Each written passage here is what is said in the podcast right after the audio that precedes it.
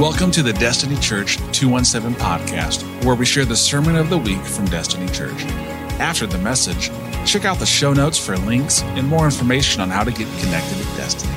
Let's get into the message. All right, who came for Jesus tonight? Let's go to the word Genesis 16, 7 and verse 13. Genesis 16, verse 7 and verse 13. I want to get right to the word. Just give you a little bit to get there.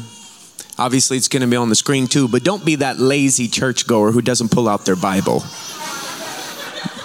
don't depend on the screens. Come on, people, pull out your Bibles. Yeah, pull out your scrollers. I don't it doesn't matter what kind of Bible. Just act like you're a Christian and pull out your Bible. Come on now. Everybody's like, "Oh, it's right there." Like, "Man, you ain't watching a show. Let's pull out our Bible." The angel of the Lord found Hagar beside a spring of water in the wilderness along the road to Shur. Hagar used another name to refer to the Lord thereafter, who had spoken to her. She said, You are the God who sees me. She also said, Have I truly seen the one who sees me?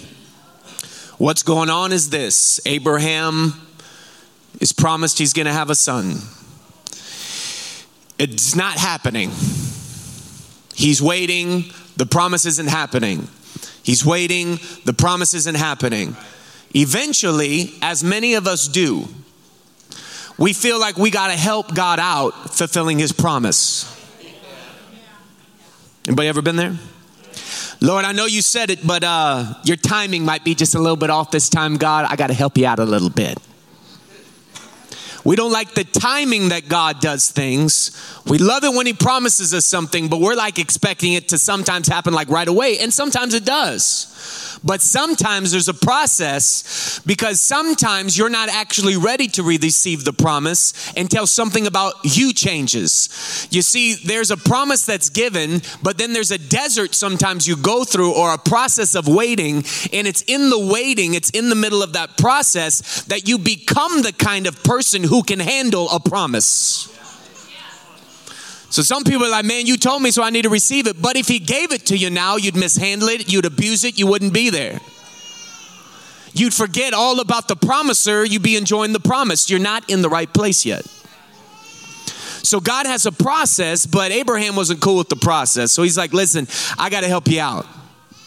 He says, I'm going to go ahead and do my own thing and help you because I know it's a promise. So I'm going to just form my own way. So Hagar, actually, it's Sarah, his wife of all people. Isn't that crazy? His wife is the one who tells him to do this.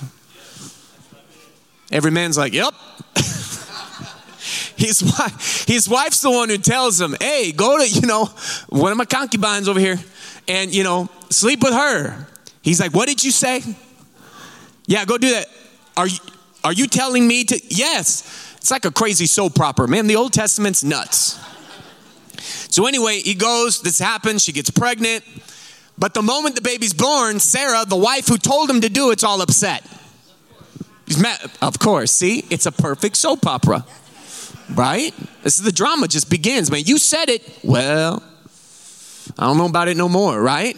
She's getting jealous. She's getting upset. Long story short, she says, We got to send this guy off. We got to send this kid. He's not going to be the promised son. Abraham's like, What am I going to do, Lord? And Abraham and God tells him, Don't worry about it. Do what your wife's telling you to do. When did any sermon ever preached off of that? Who's ever preached that sermon? Do what your wife told you to do. Oh, Lord. That's what God said. He said, Listen to your wife, send him out. Because Abraham didn't know it, but God already had a plan to take care of Ishmael. God already had planned to take care of Hagar. God already had a plan, but Abraham didn't know that outside of himself, there's a bigger protection than just him.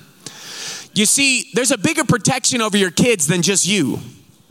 You understand that you love them, but God loves them more. You love your brothers and sisters, but God actually loves them more than you do. There's a greater protection. There's, there's something bigger than you. You're not the Savior, God is. Some people cannot disconnect from unhealthy people in their life because they feel the burden to be their savior.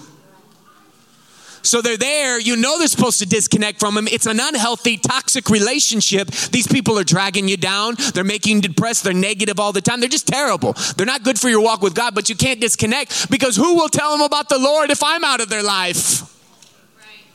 You really think God's that small? God's bigger than anything you could do. Can I just say that now? God's bigger. Somebody say God's bigger. He's bigger than anything that you could say. And many times when we're talking, we should be quiet because when we're preaching at people, a lot of times we're actually hindering God from preaching at them. As long as your mouth keeps opening, God won't allow His to open. As long as you're still trying to control your kids, God can't get His hand on them. You ever thought about that? Well, it's all my responsibility. Ah, you're actually a co partnership with the Holy Ghost in this. There's going to be times when He's like, no, you don't need to preach at your family. You need to just be the victory. You don't need to preach about how to get off depression. You're still depressed. That's why they're not coming to church.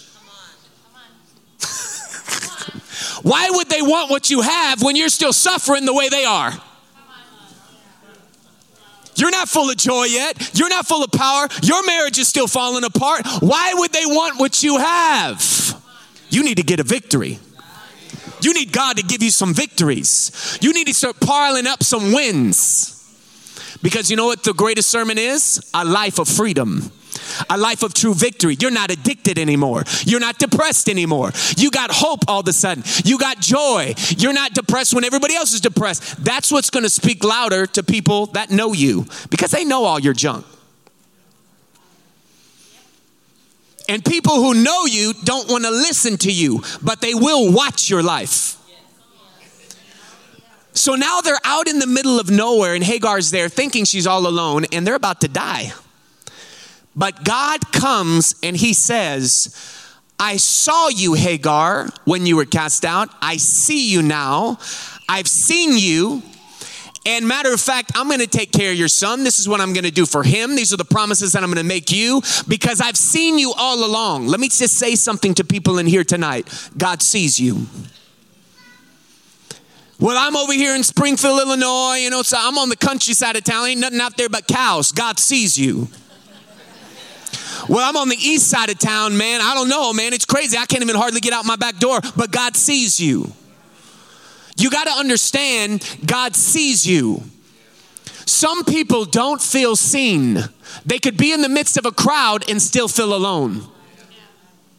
Some people have come to church for years and nobody even says hi to them or ever offers them a seat or anything, but they've come forever. They feel unseen. Since a baby, they were unseen. So when they were in their father's houses, they're invisible children, even though they have parents. I meet them all the time.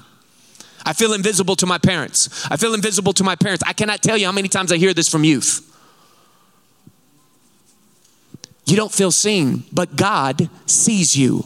In the middle of a desert, when you felt nobody else was around, God says to this woman, I'm watching you. Nobody else has to see you, but I see you. Nobody else heard what you prayed, but I heard you. You see, the God that you serve is a God who sees you and a God who hears you. He's the same God who, in the midst of an entire generation, came to a man named Noah and said, You are the man who found grace in my eyes. Every other person, the Bible says, every other person was mind was completely on evil. But he comes to one man and he says, But I was still looking for one man whose heart was after mine. Think about what Second Chronicles 16 9 says. This is one of my favorite scriptures in the Bible. The eyes of the Lord search the whole earth in order to strengthen those whose hearts are fully committed to Him. You see, while we're in church arguing about the color of the carpet, while we're having our church wars and we're literally competing so much with other Christians that the devil doesn't even have to do any work anymore because we're just destroying each other. God is still looking for a man or woman whose hearts are fully committed to Him. You see, whoever gets in office, whoever comes out of office, when we're going through all the economical changes and everything that's going on, I just want you to know God is still searching for one thing a heart that's fully devoted to Him. You see, you can just spend your life in drama arguing about these issues and this person who doesn't love you anymore, or this person who isn't doing this, they're not giving you the attention they deserve, but God is still looking for one thing a heart that's fully devoted to Him. God is on a hunt every day. He goes out on a hunt. He's hunting down a man or woman he can bless, for surely goodness and mercy will follow me all the days of my life. It's a hunt. The word follow means to hunt down with a hostile pursuit. That's what it means in Hebrew. David saying, I got to a point in my life where I knew God's eyes were on me, that it didn't matter what cave I was hiding in, hiding for my life, because God saw me. He's still getting me with the blessing. I can't hide from the blessing anymore. I try to run this way, but the blessing finds me. I try to hide over here, but the blessing's finding me. I'm trying to go over there, but the blessing, I'm in a hunt, and God is marking me for blessing. Because my heart is fully devo- devoted to God. Do you know that God is still looking tonight in Springfield for a heart that's fully devoted to Him? Well, you look at Instagram and everybody has the greatest life and it's not yours. You follow all these people, man, if I could have their life. And many times we envy people who aren't even saved. You're following people on TikTok who aren't even saved and you're jealous of their life. Do you know what they're going to get when they stand in front of the judgment seat of God? They're going to receive nothing for what they did on earth because it wasn't God's priority or kingdom. You shouldn't be jealous of that. Stop comparing your life to everybody you're scrolling through and stop following everyone except Jesus. Because God is still on the search for a heart that's fully devoted to Him. He'll find you in the middle of a desert. Don't you remember when He did it for the children of Israel? That's my people. You're my special possession, he says. And he delivers them from 430 years of slavery. And in one week, they get 430 years of back pay and they walk out richer than they've ever been. And in the desert, God looks after them so well because this is what He does for people whose hearts are fully devoted to Him. And remember, it wasn't because of them, it was because of Moses. Moses' heart was fully devoted to him. So watch what he does. He doesn't let their clothes wear out in 40 years. He takes care of all their needs. If they got hot during the day, he put a cloud over them so the temperature could get cooler. He had his own thermometer. If they got cold at night, he had the pillar of fire so they warmed on up. We don't have a barbecue out here. We can't cook nothing. I'll just send manna from heaven because I take care of those whose hearts are fully devoted to me. This man, Moses, is fully devoted to me. Do you know he wanted to kill the Israelites over two different times? But Moses had to get up there and be like, Lord, if you take them, you got to kill me first. Moses stands up as a shepherd does, says, Lord, Take me then. And he said, Well, I can't do that. Your heart's fully devoted to me. So he said, Ah, so he relents. And then he relents, right? Remember this? They're complaining. He sends some snakes to kill them. They're getting bit up. Moses and Aaron, oh, God Almighty. Oh, man. Two men whose hearts are fully devoted to me hit their face. I got to stop. I was having fun just letting these complainers just get bit by a bunch of snakes. Come on. Because honestly, complaining, I just want you to know, keeps you in the desert. Hear what I just said. Complaining about your life keeps you in the desert. You'll never enter the promise. Complaining is the way to stay in the desert because God does not let complainers inherit the promise. He wants warriors to inherit the promise. You got to be grateful for what God has you in right now. When's the last time you thought about all the things that could have happened to you but didn't? When's the last time you thank God about all the doors that shut, not just the ones that are open? Do you hear what I just said? How many y'all fell in love with somebody in high school? right? Not the person that you name, right? But you were like, oh man, this is the one. Man, I know all about it. How many are glad that God went ahead and made sure that didn't work out? When's the last time you thanked God for a closed door, not just doors that you want to open? Because let me tell you, every closed door is a blessing, just like every open door is. What about Abraham, man? He's over there. Lord, you didn't see me, but God saw him. And at 99 years old, he changes his name. Watch what happens. He says, Your name will no longer be called Abram, but I'm going to now call you Abraham.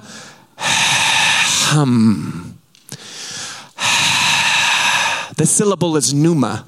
When he changed his name, he breathed in the of God. And the moment that Abram was changed to Abra, he was filled with life, and the seed of life came into him in that moment because the Holy Ghost is the pneuma.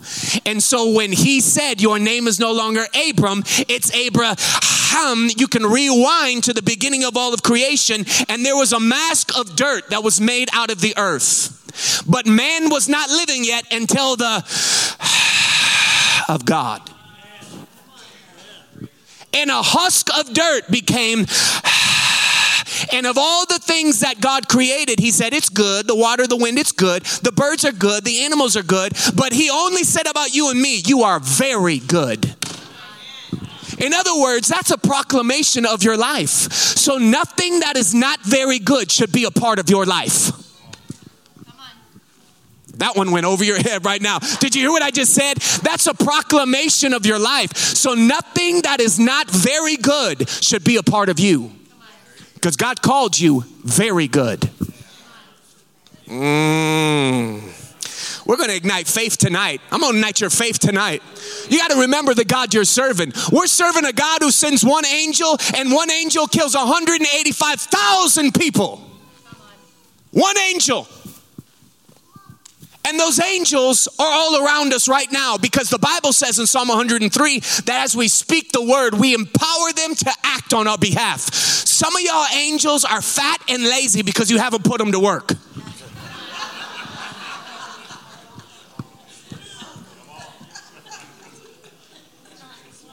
Only people who live a life of faith, saying, God, I believe what you said, and I'm not going to settle until I have it, put their angels to work. Remember Joshua, a man whose heart was fully devoted to God. Remember what happened? It said that one day he's fighting a battle on God's behalf, and the sun's starting to go down. He's like, "Listen, God, um, you want me to win this battle, right? Uh, I'm gonna need some light. Can you, you know, just kind of pause the sun for a little bit?" And God stopped the sun for 24 hours because a man whose heart was fully devoted to him asked.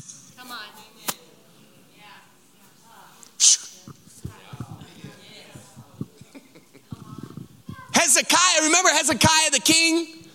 Remember what happened? The Bible says that the prophet comes and tells him, You're going to die of this sickness. Hezekiah turns, the Bible says, to the wall. And he's in the wall. He says, God, whispers. The prophet's already on his way walking out. And he says, Lord, have I not been devoted to you? Have I not, God, done these things to please and to honor your name? And on the way out, God speaks to the prophet again. He says, Hey, uh, turn around. You need to go back. Prophets, what? You need to go back because I heard a man whose heart was fully devoted to me, and he reminded me of who he is. And he says, Go back and tell that king he's gonna live another 15 years.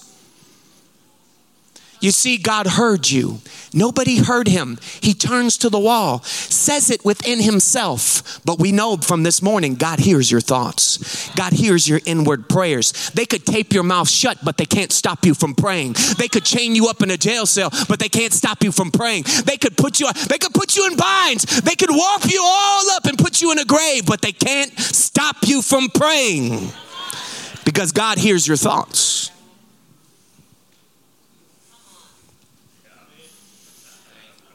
Do you know the God I'm bragging about tonight? Do you know how big He is? Have you been reminded how great God is? Has your faith been getting, have you been not believing? Have you been settling for a life that is less than what God wants you to have? Because I just want you to know He still hears you, He still sees you. Samson messed up, but when he was at the end, blind, eyes gouged out, he said, Lord, give me strength one more time. God heard him, and more Philistines died in that moment than the rest of his life. Jesus went under the water and came up. When Jesus went into the water to be baptized and came up, the Father saw it. And the moment Jesus comes out of the water, watch this Jesus breaks open the water as he comes out, and heaven breaks open at the same time, and the Holy Ghost comes down. Jesus breaks open the water, heaven breaks open, and the Holy Ghost comes down. The Bible says that not just the heavens open, that word open means tears apart. It was a renting, tearing sound of the heavens. If you could have heard it in the spirit, the heavens are literally not able to contain the Holy Ghost that needs it. There's no way it could have stopped the Holy Ghost from coming because of the man whose heart was fully devoted to his Father. And what did God say to him? This is my son in whom I'm well pleased. Think about that for a second. What do you mean you're well pleased? Jesus hasn't done a miracle yet. What do you mean you're well pleased, Father? Jesus hasn't healed no blind people. He hasn't walked on the water yet. What are you talking about you're pleased? You see, because you still think being a Christian is all about all the things you can do for God, but you realize He didn't save you for a bunch of stuff you could do. He saved you so He could be with you because He loves you. You're His child. He did it for fellowship. He did it for fellowship. You see, what had Jesus been doing for 30 years? Yeah, he was working as a carpenter, all that, but he was getting to know the rhythms of the Father's heart. He was loving on his Father, he was communing with his Father. So that was the first time the Father got to publicly announce, I'm so proud of my son because I'm well pleased because he gets the main thing. The main thing is me and you. Do you have that kind of relationship with God? That you could whisper something, you know He hears you. That you could be in the midst of a catastrophe, you call out his name and you know he's already moving before you even prayed.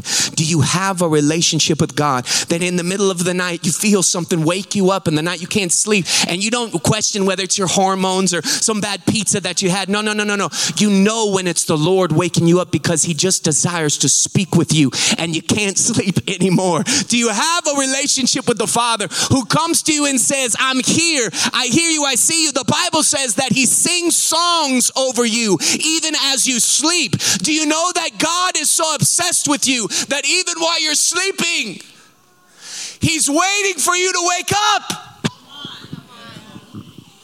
because He doesn't sleep. He's so excited about you waking up because now he gets to speak to you again that you could wake up and you say, Jesus, good morning. Good morning, Holy Spirit. Good morning, Father. You see, sometimes He can't even wait for you to wake up, so He invades your dreams. I call them love letters in the night. God just invades your dreams. Job says it like this He says that He gives dreams to those people asleep to warn them of things, He gives them to bring peace, He gives them to save them from pride. Dreams are so powerful. Dreams and visions are God's end time language. The more dreams and visions we begin to have, the closer we know Jesus is approaching, according to the book of Joel. If you ain't having dreams and you can't remember your dreams, that's not okay. Don't laugh it off. You want to have dreams from God. I knew when I was supposed to get married because of a dream. I knew when I was supposed to start ministry because of a dream. I knew when I was supposed to go to Australia because of a dream. I, I mean, dreams are powerful. Love letters from God in the night. Somebody he wants to give a dream to. That's why I'm saying this. He wants to start giving dreams. He doesn't want to wait for you to wake up. He wants to talk to you because sometimes, honestly, in your dreams is the greatest opportunity for God to speak because you're too busy during the day. You're not giving Him no time. Your mind is running and rushing so much, you're stressed, you got so much anxiety. And remember, God doesn't speak in the middle of stress and anxiety, He waits for you to quiet down. God will not compete with the other voices in your life. He simply waits for you to turn them down so His voice can be heard.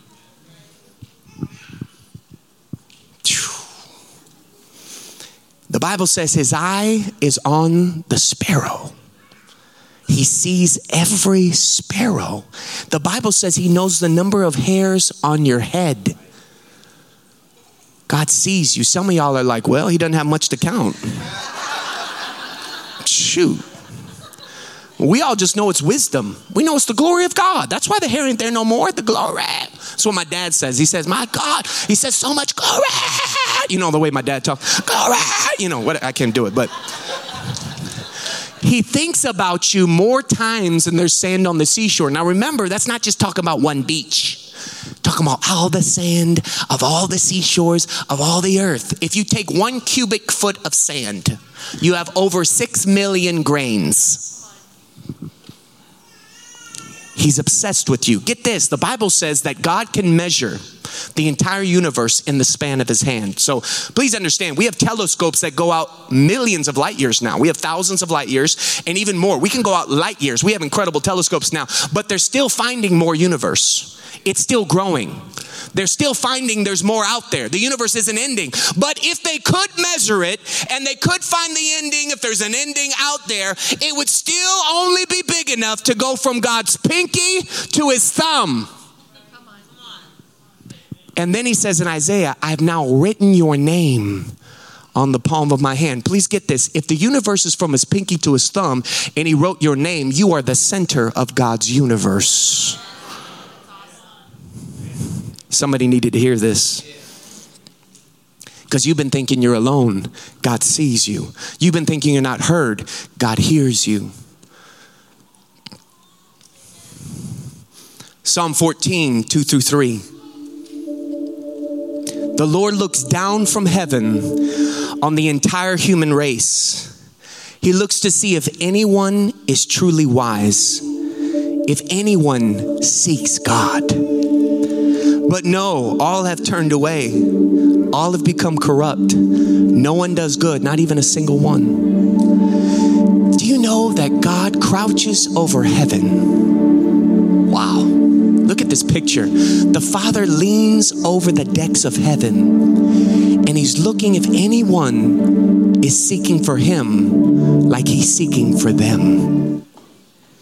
God just wants you to seek Him as much as He's seeking you. God wants to be desired as much as He desires you. He seeks to be sought, He desires to be desired. But His eye is on you. Sometimes we have unbelievable stories where God shows how much He sees you. I'm going to tell you just a couple right now, and then we're going to pray. These are just some incredible stories. Just want to mention a few. I have more than these that I can number in my life of 38 years. But let me just tell you a couple, just within the last year and a half. One morning I was up. I have a son named Maximilian. Beautiful kid. He's turning four at the end of this month. He's fully boy, 100% boy, let me tell you. I'm sweating every day on that trampoline for hours, y'all. Hours on the trampoline. I'm loving it though. He keeps me in shape, that's for sure. So uh, one day he wakes up, and the night before I'd say, "Hey son, we're gonna have pancakes tomorrow. You know, I'm gonna make you some pancakes. Yay, pancakes! You know." He goes to sleep. The next morning, you better believe he reminded me of it. Dada, pancakes! It's like 5:30 in the morning. Oh, okay, yes, that's right. Oh my God, yes. Uh, you know, it's like Jesus. Yeah, he got up early that morning. So I come out there. Ashley was gone on a trip. My wife Ashley. And um, so I wake up and I'm getting the stuff and I got the pancake mix. I pull it out and, you know, I'm getting the milk. I pull it out, you know, going to get the oil, pull it out. I look in the refrigerator. Oh no, I don't have any eggs. And I'm like, I can't tell this boy. He literally is on the table with his fork and his knife. Pancakes, pancakes, pancakes. Literally. I'm just like, ah. and I'm looking in the fridge and I'm like, I'm about to tell this boy I got to go to the store. He's going to break down crying because he's expecting the pancakes now. You can't tell a two and a half, three year old, it ain't going to happen now. It's going to happen 15 minutes. 15 minutes is an eternity for a two and a half to three year old. So I'm just about to give him the news. And I hear a knock at the door. My front door of my house. I walk down the steps of the front door of my house. I open the door. There's a woman who's on my porch with a huge thing of eggs. A random neighbor. She never comes to my house. She's like, um, we just got some chickens and I just wanted to know maybe you wanted some eggs. We just got so many. Would you like some?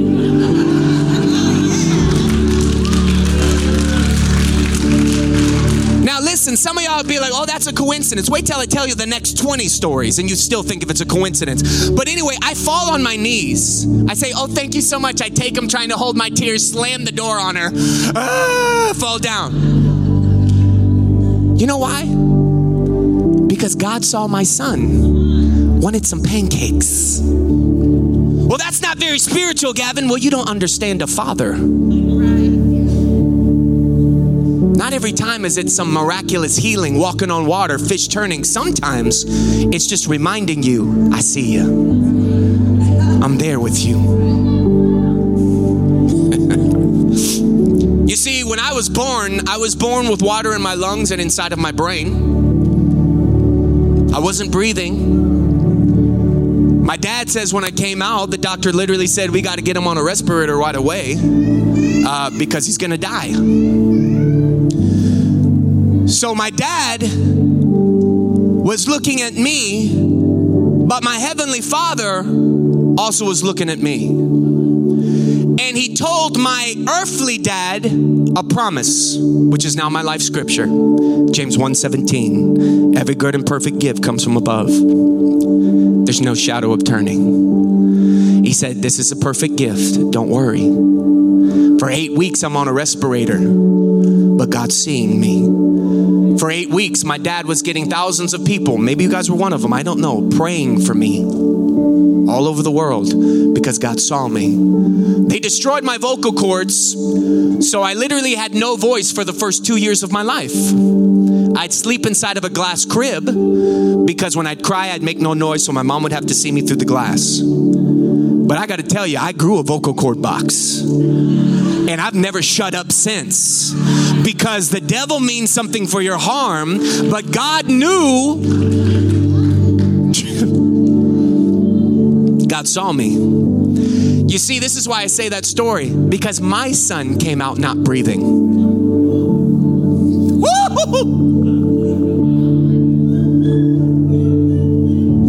My son started having some serious difficulties. My wife pushed for 44 hours. And then my son's heart rate is going like this on the inside because his head, God bless him, just like his dada, was too big. Way too big. So doctor's like, we got to do a C-section right now. We got to get this baby out. I didn't understand C-sections.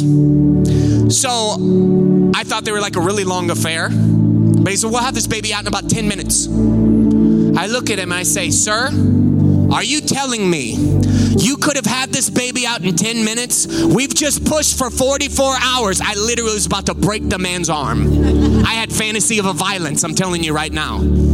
I thought it took hours for a C section. I never knew. I should have asked my mom, who had four of them. I should have asked my sisters, who all had three of them, but I never asked. So, anyway, as I forgave the man for something that wasn't his fault, I'm there. They take him out. He's full of liquid, nothing. He's not breathing. He's got issues. They're jamming pipes down his throat. He's not making any signs of life. They're slapping him. They're doing everything they can. And you know what I'm doing? I'm smiling because I know how God saw me when I came out. So I wasn't, I literally wasn't worried for one moment. They can't get my son to breathe. I'm there. Oh, thank you, Jesus. What a beautiful boy. They're slapping him around. Oh, thank you, God. What a gorgeous boy. And they're coming to me. He's going to have to go to the NICU right now. I mean, he could be there for a month, two months. We don't know. It's just, I, we're trying to get a signs of a heartbeat right now. Oh, Lord. Woo, this son's about to be powerful. You know why? Because I knew God saw me. God sees my son. That boy was out of there within like four days or something. Three or four days. They're like, he doesn't need to be in here. We got to get him out of here. We took him home. All better, all healed.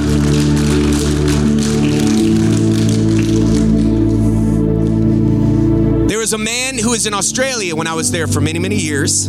I was going to Bible college for a period of time, and they sent me out with these street ministries.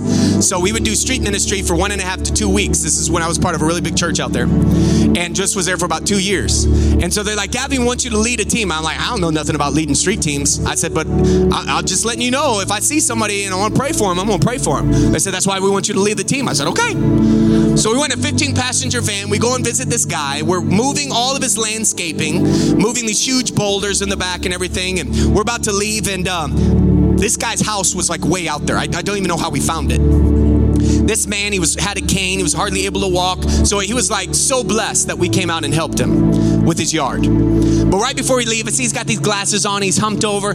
I said, "Sir, um, God sees you. God loves you." He looks at me, he starts crying on the spot. I'm telling you, there's one of the most powerful things you can say God sees you, God loves you.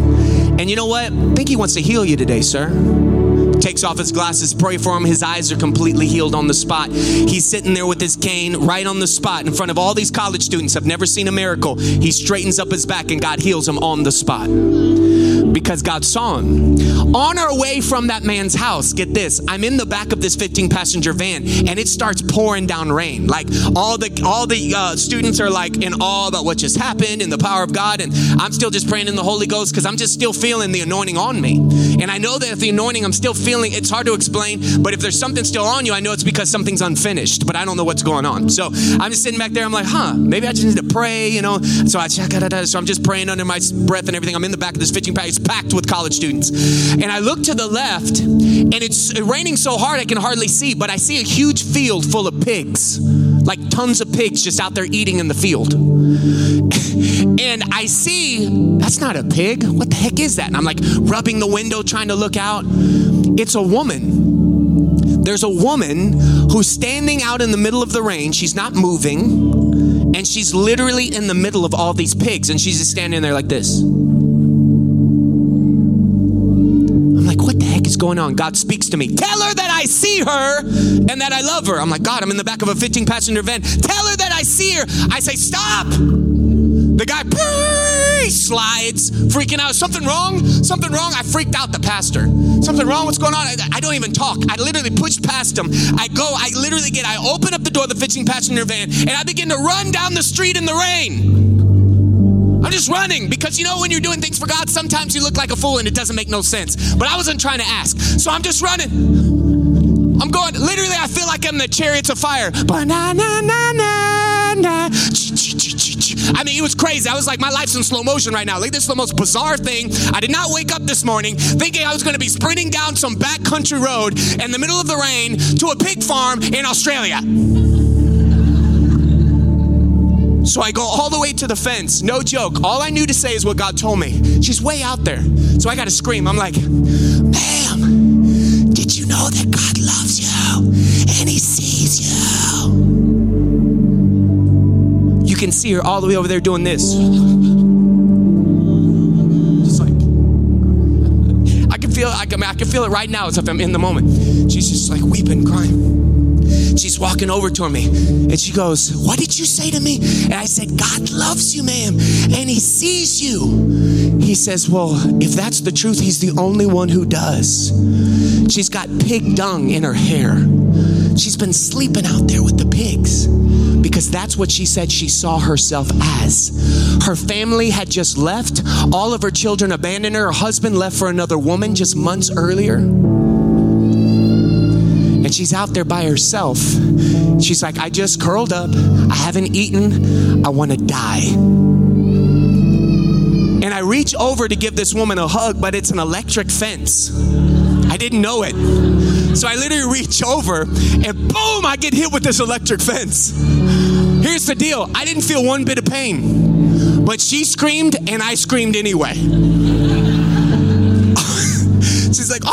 Gosh, that's like whatever volts of electricity. I'm like, I'm okay. I'm all right. I was like, ma'am, just why don't you just reach your hand over here? Let's just shake hands, you know? So, I mean, crazy.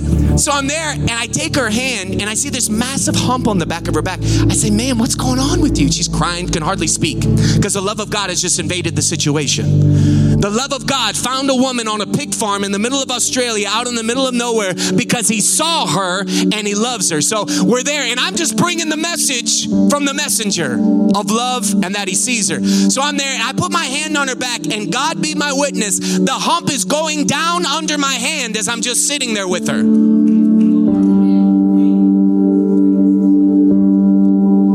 I say, ma'am, do you have a family anywhere else? She said, I know nobody. I said, ma'am, the church is about to become your family. Here's the number. Here's it. Make sure you make it. We're going to send some people out here. What else do you need, ma'am? I, I said, Are you saved? She said, Saved? What's that? I said, It means this. Jesus came and died for your sin. Give her the gospel. She receives Jesus on the spot, weeping the whole thing, becomes a part of the women's ministry. All of it right there. They come and pick her up. They give her a shower. They clean her up. She's all there now because God saw her and God loves her.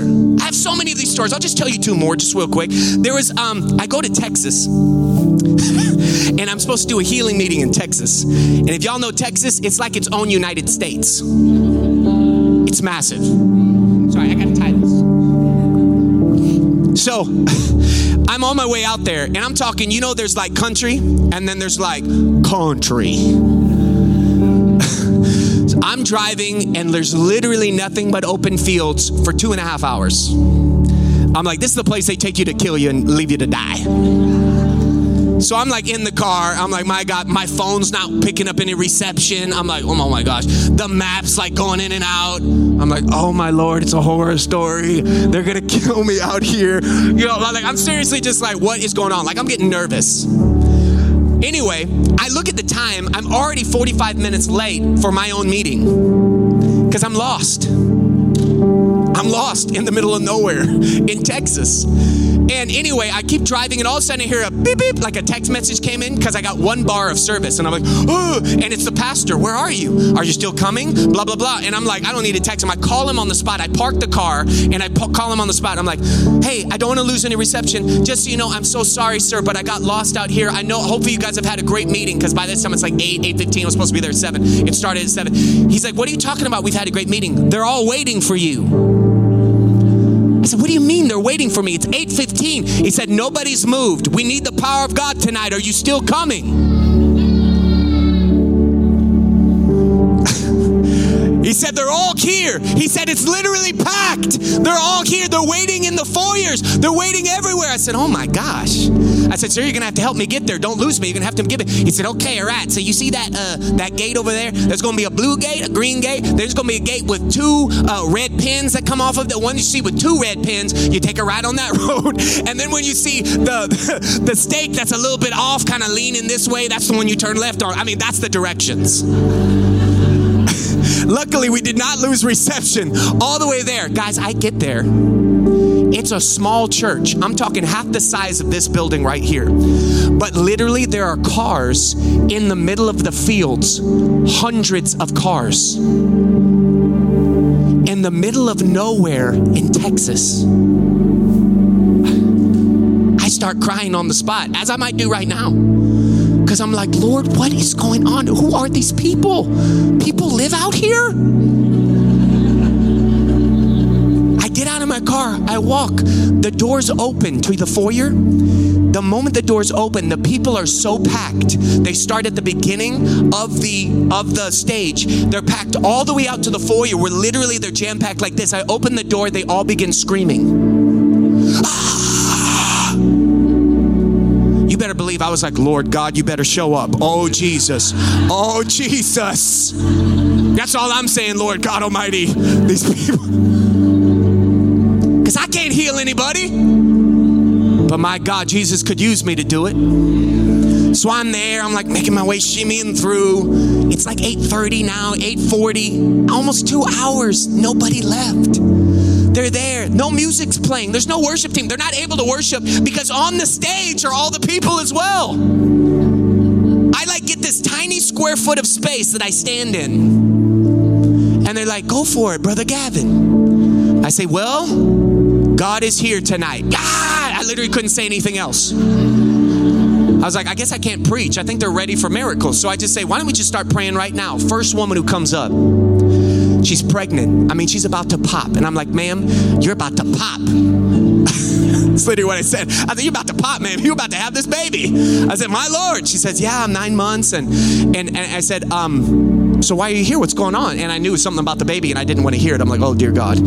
So she's like, My baby, I just came from the doctors. They're saying I need to have an abortion because I'm gonna die. Because this baby is bleeding. Its brain is hemorrhaged. It's bleeding inside of me right now. This is how she's saying it on the microphone. And, and she says, she says, but I know that if I would be here tonight, my baby is gonna be completely whole.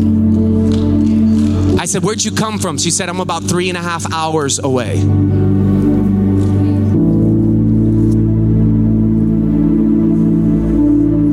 Out my hand. I didn't even touch her. I'm telling you guys, God was already on the move because this woman's faith was not taking no.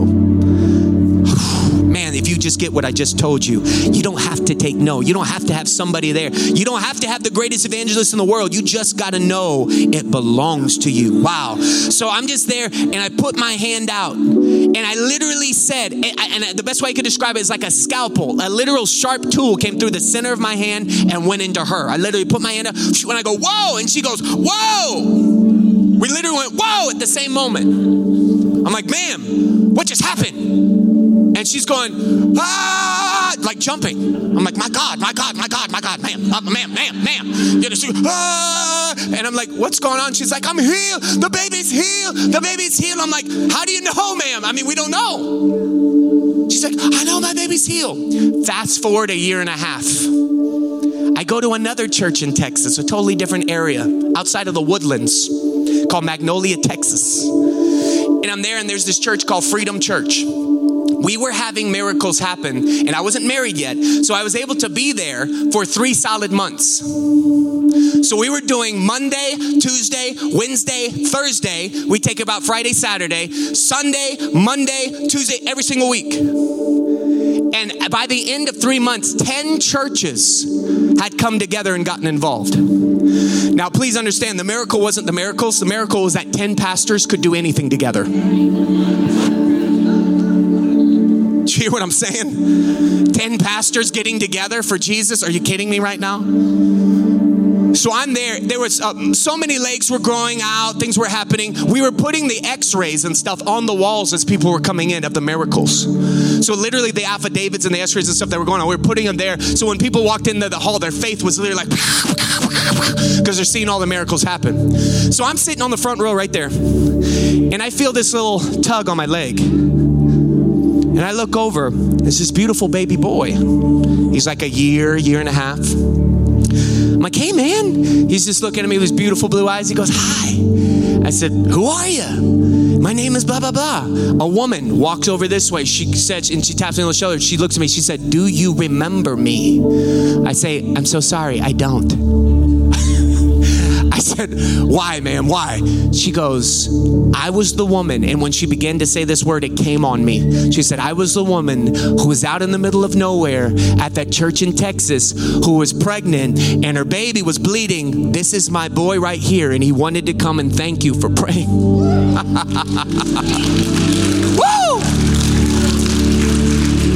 You see, because God saw a woman in the middle of a field in Texas who was believing for her boy.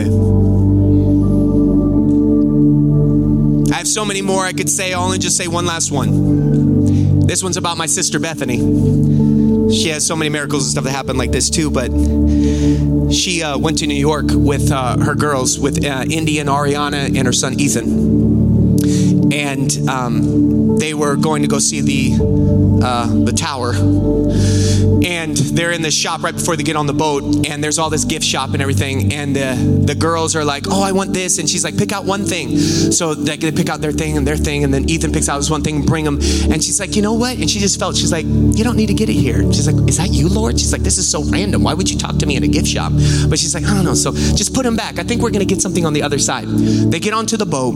There's a woman who's on the boat and the woman um, is like she just comes up to Bethany. She's like watching her. And Bethany's like, what is going on with this woman? She's literally watching me. Like, she's, it's kind of freaky. So the woman like finally walks up and she's like, yes, can I help you? you know? And the woman's like, listen, who are you? I just got to talk to you. I don't know why. There's something about you. Who are you? She's like, my name is Bethany Fraser. And, and she's like, what do you do? We're part of an orphanage in Guatemala. And these are my kids. We're just visiting the States right now, just kind of taking a trip on the way to da da da. She's like, oh my gosh, you're part of an orphanage? Says, yes. And then they get connected about the orphanage and all this is happening. And as they get off the boat, she has a bag in her hand, this woman, and she says, um, I know this might not be anything, but I just want to, I just want to give this back to you or whatever before we go. Thank you. Exchange numbers, the whole thing. She runs off the ship. They go and sit down at a restaurant. They open the bag. The exact item that Ethan picked, he picks out of the bag that he wanted. The exact item India had picked in that store picks out of the bag. There's hundreds of items. The exact item Ariana picks out of the bag. Only three items in the bag, each one exactly what they picked and put back. Because God sees you. Sometimes He just wants you to know He's there, He hears you, and He sees you. Right now, let's move into the power of God.